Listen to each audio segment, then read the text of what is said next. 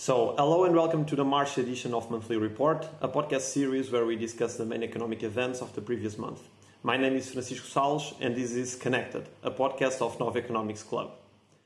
The ECB is ready to do whatever it takes to preserve the euro. Is that he would rather the poor were poorer. This can be the most important step we could take to prevent another recession.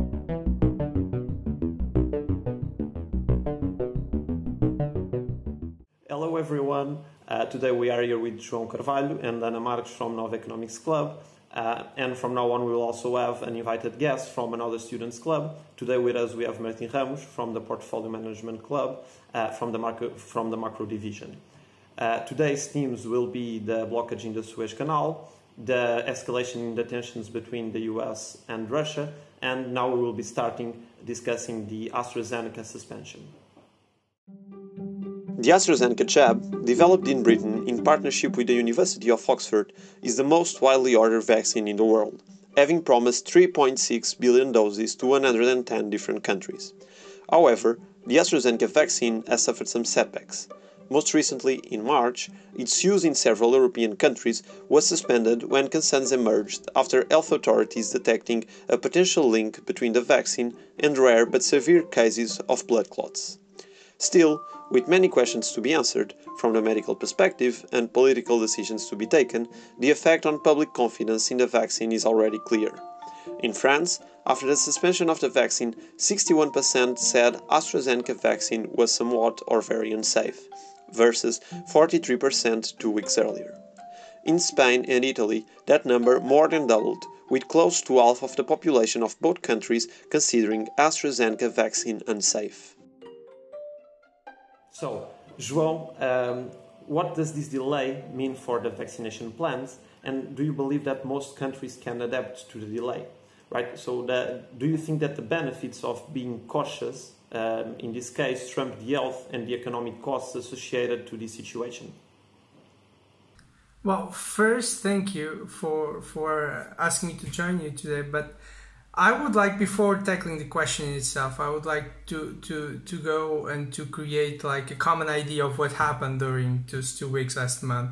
So as we all know, many EU, EU countries, Portugal included, suspended the usage of AstraZeneca vaccine for safety reasons. And they did it because of supposed blood clotting cases, uh, even though there was no direct evidence between the two.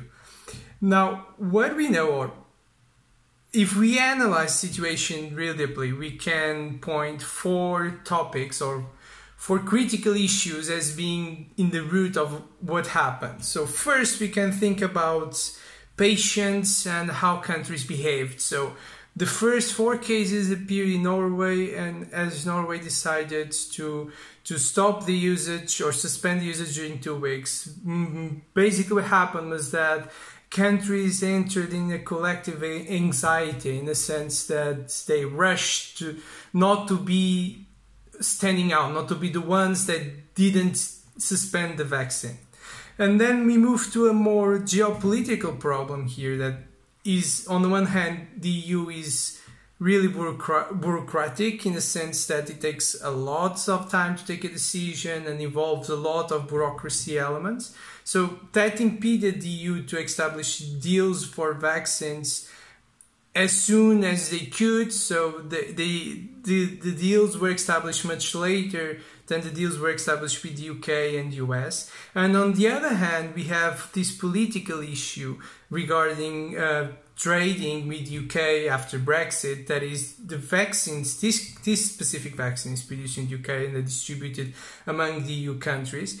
And as there is problems in the distribution, conflicts of the UK, things get worse. Just for the sense of perspective here, it was during these two weeks that the president of the commission made uh, those remarkable um, statements regarding the possibility of the EU blocking any kind of export of any vaccines produced within the EU. And just for the for the for the remark, the EU is one of the biggest producers in, of vaccines in the world, at least at least up to now.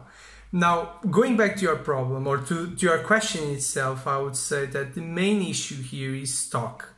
or supply in the sense that we are not having a constant supply of vaccines so basically what's happening or when we stop this vaccine using this vaccine what we are doing is that we are holding a, a, valuable resource a useful resource that might be the difference between staying the pandemic and leaving the pandemic and we are basically stocking it and and not using it and even more than that, and again, one of the other issues with this vaccine is that this vaccine has a really bad PR situation. So people are raising suspicions because of all these. Now we use it, now we don't. Now we are not using it because there is some kind of evidence that we are not sure about of problems associated with the vaccine. So for the sake of, of making it a numerical, so we understand the magnitude in France during these two weeks, a survey showed that while 52% of citizens uh, trusted the Pfizer vaccine, only 20% did believe or believe the, the AstraZeneca vaccine. So this is a real issue. We are stacking a, a, a valuable product within our stores and we're not vaccinating people, but we are not using it either. So in a sense, what happens here is that we are just creating more delay and we are worsening the situation day by day as the least people we vaccinate the highest the probability of having of having higher rates of infections higher hospitalizations in the limit higher deaths and i would say that in the portuguese case the more we take to vaccinate people the higher is the probability of entering a fourth wave that would be catastrophic both in public health and in economy in general. Thank you a lot for for your answer joão. Um, so, Martin, also having in consideration what um, João said and considering the different reactions that we have been uh, seeing inside the European Union to the suspension of the vaccine, um, could this threaten the coordination and efficiency of the vaccination process in the EU? Of course, that this is always a question, uh, either in terms of financial terms or in health terms, efficiency versus um, like if, uh, efficacy and coordination. And in this case, I think that there are uh, two different forces pushing uh, for um, both both sides. On the one hand, we have that if uh, countries start to to think on themselves and start to vaccinate more people, taking advantage of these delays in agreements, then they can, of course, uh, stimulate the, their own demand, internal demand, but the problem is that this is a global problem. This is not uh, um, a specific problem of one country. So in terms of the EU, we know that, for example, countries like Portugal that rely too much on tourism, they benefit from, from the economy of the whole EU to, to start growing again. And so the incentives are, are kind of um, also to coordinate. So this is this is really a difficult a difficult question but i think that in this case in the specific case of the, um, the vaccination i think that the, the, the, priority should be to coordinate to have all of, of the countries uh, vaccinate vaccinated as soon as possible to then start to, to reopen the economies and start to, to, to do what we did before the pandemics. Can, can i just make a remark here I would say that we are in general forgetting, uh, and I'm not only talking about this conversation, but uh, in general about uh, Africa and uh, countries inside of it. Uh, because I think many countries of Africa, for example, are not prepared for this competition that we are talking about, uh, and they matter a lot for for us. in our case, Portugal, we have a lot of relations with a lot of countries in Africa, uh, and I think that is an issue because uh, we we need to think about that uh, that countries too and how they are going to compete uh, in this whole process of vaccination. So, um, but also, do, don't you think that um, you or any of the guests, if they want to, to answer to these, um, that this coordination in some, some sense can also um, make competition uh, less of a good thing, and competition can be a good thing if it is uh, for the sake of vaccinating people faster. Don't you think that also this coordination can, in some way, uh, make people uh, vaccinate less or vaccinate in a in a slower way? Yeah, I, I, can I can answer this. Yeah, of course, the, the, the, that is also a concern, and that, that's what we have been observing. If you compare, like for example, with the U.S. and other countries, um, uh, Chile, also a good example of vaccination, Israel. So they are all very much faster in terms of vaccination compared to the EU. So this has been a concern. This is this have been delaying the process, and I think that this is a concern. But also, if, if we if we see that countries that are like um, in terms of competition much much ahead of us they are not benefiting that much in terms of the economy. So yeah i think that in terms of efficiency we are losing. But i think that for the future if if, if we can coordinate on this issue um, and also in terms of the economic recovery i think we will have more benefits in the future than the benefits of not coordinating in the present. So that's my, my view at least The Suez Canal is an artificial waterway in Egypt that accounts for 12% of global trade movements, being then a crucial maritime venue for global trading. On the 23rd of March, Ever Given, a container ship, blocked the Suez Canal for almost a week. Faced with this situation, nearly 400 ships kept waiting for Ever Given's dislodgement to transit the Suez Canal, whereas others pursued the Cape of Good Hope route to diminish the backlashes of the interruption. This change route affected the distance and also the round-trip voyage, becoming a costly and longer route. In fact, the suspension of the Suez Canal led a rise in freight rates for shipping containers from Asia to Europe and in large costs, revealing the fragility of global supply chains and opening space for other alternatives. So, uh, Martin, do you believe that uh, this event in the, in the Suez Canal just in the middle of a pandemic uh, that also restricted the transportation and trade is a sign that uh, global supply chains are too risky interconnectedness? Uh, and is in your perspective turning inwards the response for governments or relying on others is not too big of a cost uh, given the efficiency gains that global trade has brought to the world? So of course that it's not the first time since the pandemics that this question is raised in terms of uh, how globalized we are, how should we approach this this subject. But first of all, let me just start by, by mentioning one thing that this ship, they Ever Given, is a perfect example of globalization itself because it is a Japanese owned uh, boat. It's registered in Panama. It's operated under a Taiwanese charter and it transports cargo from China to, to the Netherlands. So three continents represented in only one boat. So this is a, a, the perfect example of uh, globalization. But then I think the, the, the most important question that we need to think is, is it a one-time event or is it something that may happen in the, in the future again for us to think about how, how dangerous is, is uh, the, the global, globalization right now. And for that, I think um, we should go back to the, the, the fundamentals of the economics and all these kind of things. So if we look to the data, what we see is that um, over the last last years, what what we see is that the number of vessels, so the number of boats, has has kept constant more or less, but the number of containers has increased exponentially, and this implies that the number, the weight, and the number of containers that are in each ship has been increasing over time, and this really imposes um, uh, very dangerous consequences to the to the globalized world, and this is may not at least the probability is that this is not a one-time event. This may occur in the future.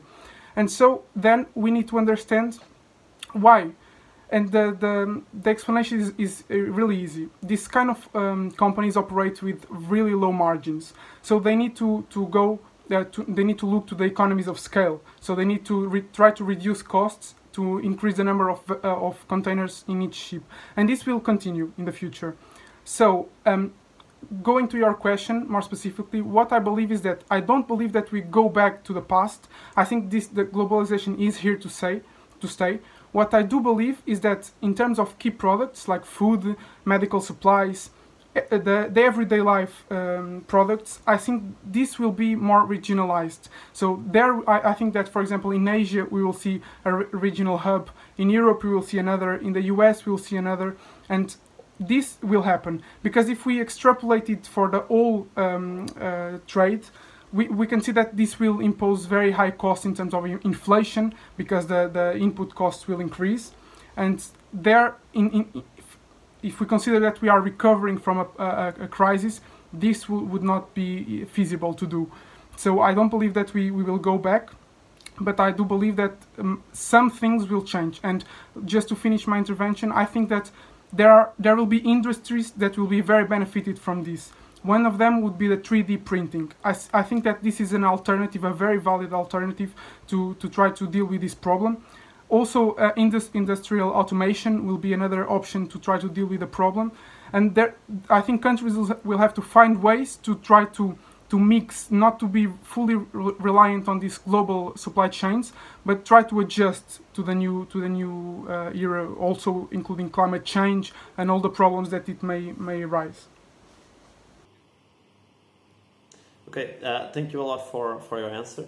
Um, now, Ana, um, a bit in line with uh, what Martin was saying, right? Do you believe that uh, this this event is a black swan event, uh, or that due to the scale of international trading and due to the fast increase in the size of container ships, uh, the industry as a whole should reassess regulation and risk management? Mm-hmm. Uh, I think my answer is straightforward. Yes.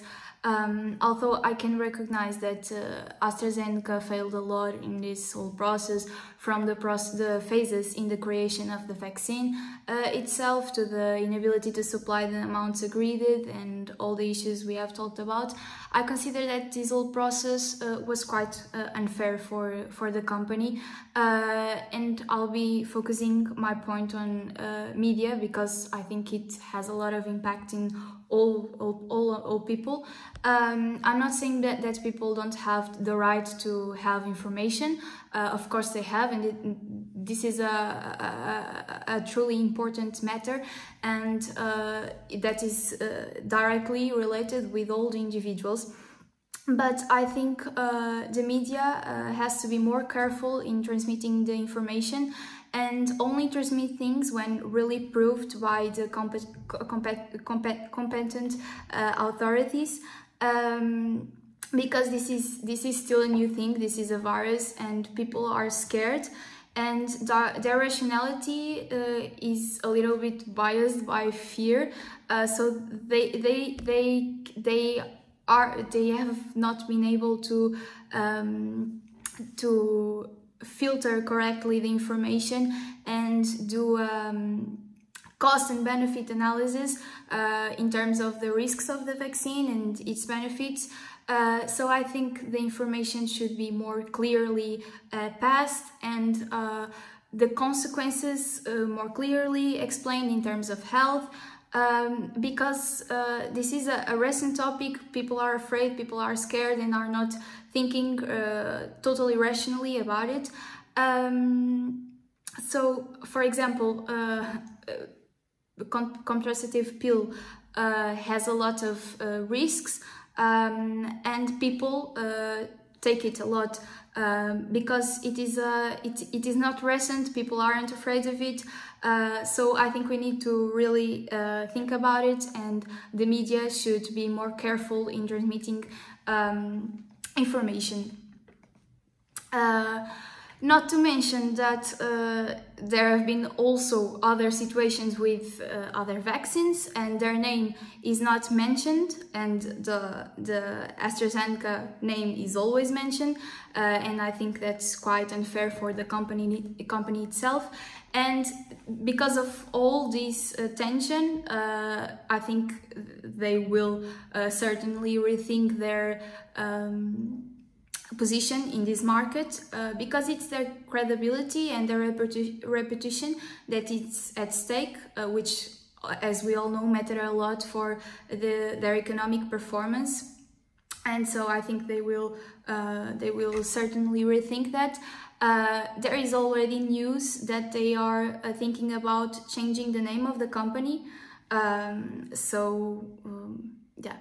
Uh, what they will do for sure, I don't know, but they will uh, retake it. In the last month, US Russia tensions have escalated after the following comment from President Biden. I said, Look in your eyes, and I don't think you have a soul. Russia's President Vladimir Putin soon answered back. Кто как обзывается, тот так и называется. These comments came two weeks after Biden's administration imposed sanctions on Russia for the poisoning and imprisonment of Alexei Navalny. and while US intelligence investigates new alleged Russian misdeeds such as election interference and the SolarWinds hack. In that same week, the first in person talks between top US and China officials since Joe Biden's inauguration took place with a similar tone of tension. So, Ana, can uh, Biden diplomatic policy be seen as uh, a moral dispute to maintain US hegemony and thus trigger a new and strengthened uh, Russian Chinese partnership? I think we have to throw back in time to understand why it is quite obvious that Biden is uh, so committed to maintain US hegemony and why does that represent a direct tension with uh, Russia. So we all know that these two superpowers differ a lot in their ideology since almost ever and that throughout decades they have been ideologically and geopolitically uh, struggling for global uh, influence. The Cold War is just a great example of when the tension got really serious. So this to say that the tension has always been there for many reasons from their um, different ideologies to their both ambition to have a clear uh, influence uh, on uh, the global world. The thing is that this tension gets more serious, for example, when conflicts within other countries are involved, just as the um, Ukrainian example and the Syrian one, uh, where um, both countries uh, tend to defend uh, opposite sides and so go on opposite directions. Also, when they see uh, their military power uh, threatened by one another, this is this can be also a great source of uh, tension between them. Nowadays, with the election of U.S. President uh, Joe Biden, um, a new uh, increase in this tension uh, has risen, uh, as he has already declared that he will not hesitate um, to take action and so raise costs on what he considers to be aggressive actions uh, from Russia uh, just as the interference in the US elections and the cyber attacks that he considered to be with the intention to disrupt democracy. And he made all of these declarations in a speech that calls a lot for his ambition to put America first uh, and making a lot of use of diplomacy as US uh, foreign uh, policy. Furthermore, more recently, um, reports of uh, Russian troops massing uh, near the Ukrainian border and in Crimea were considered credible by US, letting so them require explanations uh, from Russia, as they, along with NATO, support uh, a lot the terri- territorial um, integrity of Ukrainian. Not to mention the offenses expressed uh, and exchanged between uh, the two leaders of these two countries, with Biden calling Putin a murderer and obviously Putin retailing back. Um, not to forget that Biden is also very committed uh, in strengthen the uh, strengthened the alliances that uh, Biden has weakened, uh, and for that he has already, uh, for example, uh, rejoined the Paris Climate Agreement and re-engaged with the World Health Organization. Um, however, in an opposite side, in what comes to China, he has already made very clear that um, US will actually confront uh, the what he considers to be economic abuses and attacks on uh, human rights, uh, intellectual property, and global governance from China. Um, so I think we can see that U.S. president is clearly making serious positions uh, about his two main rival against his two main rivals uh, in what comes to international trade and military uh, matters, China and Russia. Uh, so that America can stand out. Uh, which seems to me that we may be approaching a bipolar world again with um, Russia and China in uh, one side uh, and their alliances, and uh, America um, in the other side with its alliances. Uh, the one thing that I'm sure about regarding uh, all this tension is that we aren't going to have a nuclear war because of the mutual destruction hypothesis that we all know about. However, um, this clearer and clearer separation can still become very prejudicial uh, to the whole world, as these two superpowers um, have a great influence on other countries, and so the sanctions uh, applied between them and their attempts to prevail um, can really hurt the economies and the stability of the countries caught up in the middle. Um, and I think the last thing that we need now uh, is another conflict, another crisis that this time uh, we can control because the pandemic we couldn't.